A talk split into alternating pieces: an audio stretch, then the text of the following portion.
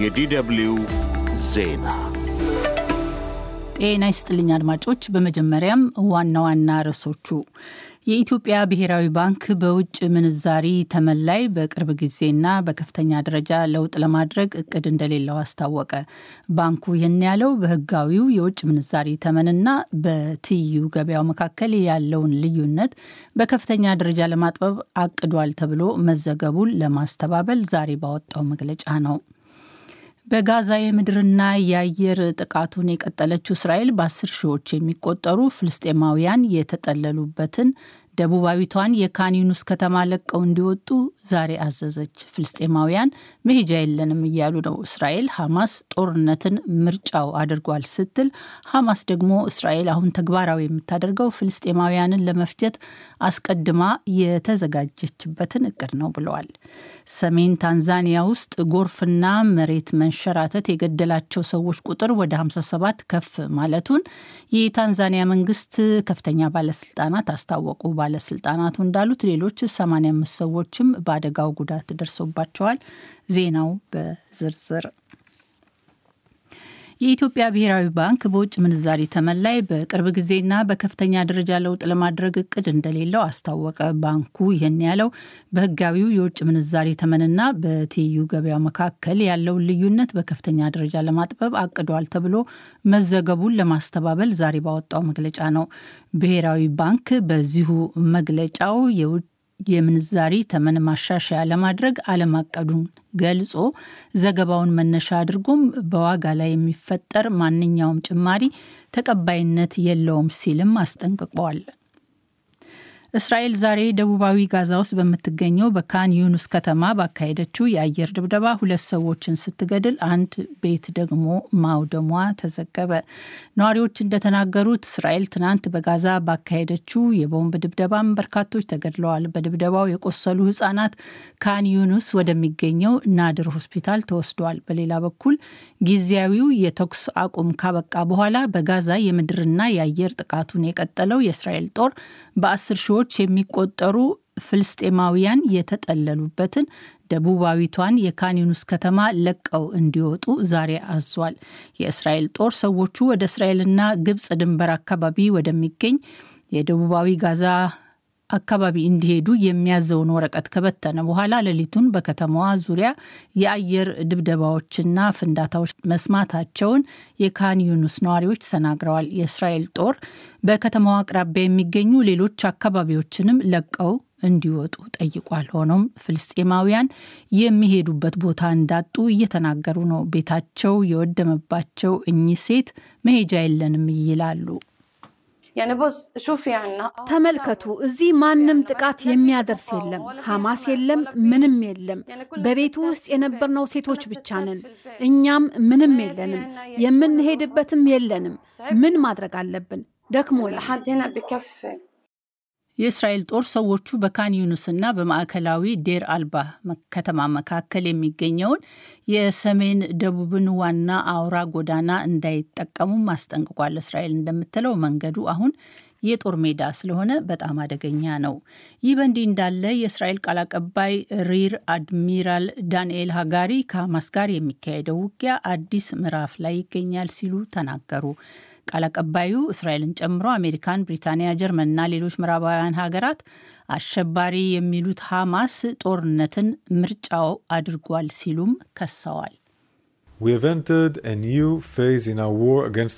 ከሐማስ ጋር በምናካሄደው ጦርነት አዲስ ምዕራፍ ውስጥ ገብተናል። ሐማስ ሴቶችን ልጆችንና ሕጻናትን ላለመልቀቅ በመቃወም ታጋቾችን ለመልቀቅ የደረስንበትን ስምምነት ሲጥስ ሰብአዊውን ፋታ አፍርሷል። ሐማስ በእስራኤላውያን ቤቶች ላይም ሮኬቶችን ተኩሷል። ሐማስ ጦርነትን መምረጡ አሁን ለሁሉም ግልጽ መሆን አለበት። ሐማስ በጎርጎሮሳዊው ታህሳስ አንድ ታጋቾችን ለመልቀቅ የተደረሰበትን ስምምነትን ሲያፈርስ ጦርነትን መርጧል። የእስራኤል ቃል አቀባይ እንዳሉት ሀገራቸው አሁን በሰሜንና ደቡብ ጋዛ ሐማስን ለማሳደድ ያላትን ኃይል በሙሉ ትጠቀማለች። በጥቃቱም በሰላማዊ ሰዎች ላይ የሚደርስ ጥቃት እንዲቀንስ ጥረት ታደርጋለች ብለዋል። ሐማስ በበኩሉ እስራኤል አሁን የጀመረችው ወረራ ፍልስጤማውያንን ለመፍጀት አስቀድማ የተዘጋጀችበት እቅድ ነው ይላል የሐማስ ተወካይ ኦሳማ ሐምዳን። እስራኤል በጋዛ እንደገና የጀመረችው ወረራ ጦርነቱ ከተቀሰቀሰበት ጊዜ አንስቶ አሁንም ሰዎች ወደ ደቡባዊ ጋዛ እንዲሄዱ የምታደርገው ተደጋጋሚ ጥሪ ምክንያት ግልጽ ሆኗል። ሕዝባችንን ወጥመድ ውስጥ በማስገባት ደቡባዊ ጋዛ በሚገኙ ያልታጠቁ ሲቪሎችና ተፈናቃዮች ላይ ተጨማሪ ጭፍጨፋ ለማካሄድ ይህ አስቀድሞ የታቀደ ነው። በሰሜናዊ ጋዛ ሰርጥም ሆነ በሌሎች አካባቢዎች ደህንነቱ የተጠበቀ አንድም ቦታ የለም። ይህ ዶችቨለ DW ነው። ሰሜን ታንዛኒያ ውስጥ በጎርፍና በመሬት መንሸራተት ሰበብ የሞቱ ሰዎች ቁጥር ወደ 57 ከፍ ማለቱን ሌሎች 85 ሰዎች ደግሞ መጎዳታቸውን ከፍተኛ የታንዛኒያ የመንግስት ባለስልጣናት አስታወቁ። በአደጋው ምክንያት በዱባይ የሚካሄደውን የዓለም የአየር ንብረት ለውጥ ተከታታይ ጉባኤ አቋርጠው ወደ ታንዛኒያ የተመለሱት የሀገሪቱ ፕሬዚዳንት ሳሚያ ሱሉሁ የሞቱት ቁጥር 57 መድረሱን ጉዳት ከደረሰባቸው 85 ሰዎች ህመሙ የጸናባቸው የሕክምና እርዳታ እየተደረገላቸው መሆኑን ለጋዜጠኞች ተናግረዋል። በአደጋው ቤቶች፣ መንገዶችና ድልድዮችም ወድመዋል። በአደጋው በተጎዳው በማንያራ ግዛት የመሬት መደርመሱ ባስከተለው ጭቃ ውስጥ የተቀበሩ አስከሬኖች ፍለጋም ቀጥሏል። በመሬት መደርመሱ በካትሽና ሃንአንግ ወረዳዎች ውስጥ በሚገኙ መንደሮች ቁጥራቸው አንድ መቶ የሚሆን ቤቶች በውሃ ተጥለቅልቀዋል። ፕሬዚዳንቷ በአደጋው ለተጎዱት ሀዘናቸውን ገልጸው አደጋው በደረሰበት አካባቢ የሚገኙ ሰዎችን የሚረዳ የጸጥታ ኃይል እንዲሰማራ ይደረጋልን ብለዋል። መደበኛው ዝናብ መጣል ከጀመረበት ከጥቅምት ወር አንስቶ ኤልኒኞና ከህንድ ውቅያኖስ የመጣ ከባድ የአየር ንብረት በኬንያ፣ በሶማሊያ እንዲሁም በታንዛኒያ በመቶዎች የሚቆጠሩ ሰዎችን ገድለዋል። ዱባይ ውስጥ በመካሄድ ላይ ያለው የዓለም የአየር ንብረት ለውጥ ተከታታይ ጉባኤ ላይ በዓለማችን ሙቀት መጨመር ሰበብ ሴቶችና ልጃገረዶች ለወሲባዊ ጥቃት እንደሚዳረጉ ተነገረ። የተባበሩት መንግስታት የሴቶች መብቶች ተወካይ ሳራ ሄንድሪክስ ለጉባኤው እንዳስረዱት በተለይ በሶማሊያ ከተፈጥሮ አደጋዎች በኋላ በሴቶች ላይ አስገድዶ መድፈርን ጨምሮ ሌሎች ወሲባዊ ጥቃቶች እየተባባሱ ነው።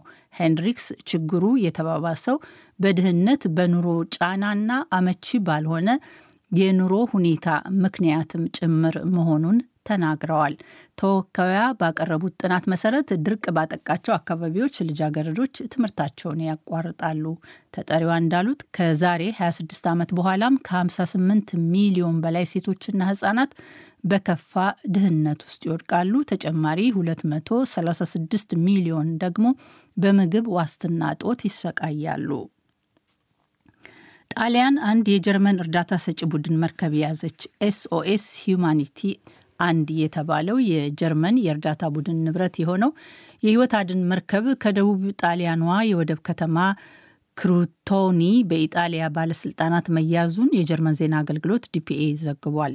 ቡድኑ ዛሬ እንዳስታወቀው መርከቡ ባለፈው ቅዳሜ ምሽት 200 ለአደጋ የተጋለጡ የጀልባ ስደተኞችን ወደ ደቡብ ኢጣሊያዋ ካላብሪያ ካመጣ በኋላ የረዴት ስራውን እንዲያቆም ትዕዛዝ ተሰጥቶታል። መርከቡ ለ20 ቀናት ወደብ ላይ እንዲቆም የተወሰነበት ሲሆን የገንዘብ ቅጣትም ተጥሎበታል። መርከቡን በሚመለከት ስለሰጠው ትዕዛዝ የኢጣሊያ መንግስት ለጊዜው የተናገረው ነገር የለም። የእርዳታ ቡድኑ እንደሚለው የድርጅቱ መርከብ በአንድ የህይወት ማዳን ዘመቻ ላይ ሳለ የሊቢያ የባህር ጠረፍ ጠባቂዎች አካባቢውን ለቆ እንዲሄድ የተሰጠውን ትዕዛዝ አላከበረም ሲሉ የኢጣሊያ ባለስልጣናት ከሰውታል። እንደ ድርጅቱ በዚህ ዘመቻ ውሃ ላይ የነበሩ 46 ሰዎችን ከሞት አትርፏል።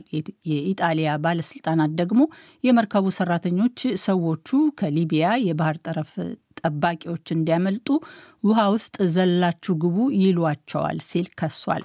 SOS Humanity ግን ክሱን አስተባብሏል። ይህ ዶችቨለ DW ነው።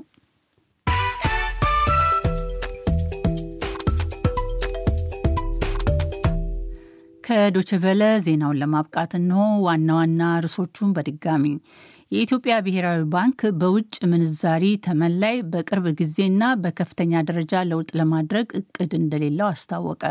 ባንኩ ይህን ያለው በህጋዊው የውጭ ምንዛሪ ተመንና በትይዩ ገበያ መካከል ያለውን ልዩነት በከፍተኛ ደረጃ ለማጥበብ አቅዷል ተብሎ መዘገቡን ለማስተባበል ዛሬ ባወጣው መግለጫ ነው። በጋዛ የምድርና የአየር ጥቃቱን የቀጠለችው እስራኤል በአስር ሺዎች የሚቆጠሩ ፍልስጤማውያን የተጠለሉበትን ደቡባዊቷን የካን ዩኑስ ከተማ ለቀው እንዲወጡ ዛሬ አዘዘች። ፍልስጤማውያን መሄጃ የለንም እያሉ ነው። እስራኤል ሐማስ ጦርነትን ምርጫው አድርጓል ስትል፣ ሐማስ ደግሞ እስራኤል አሁን ተግባራዊ የምታደርገው ፍልስጤማውያንን ለመፍጀት አስቀድማ የተዘጋጀችበትን እቅድ ነው ብሏል። ዜናው በዚሁ አበቃ።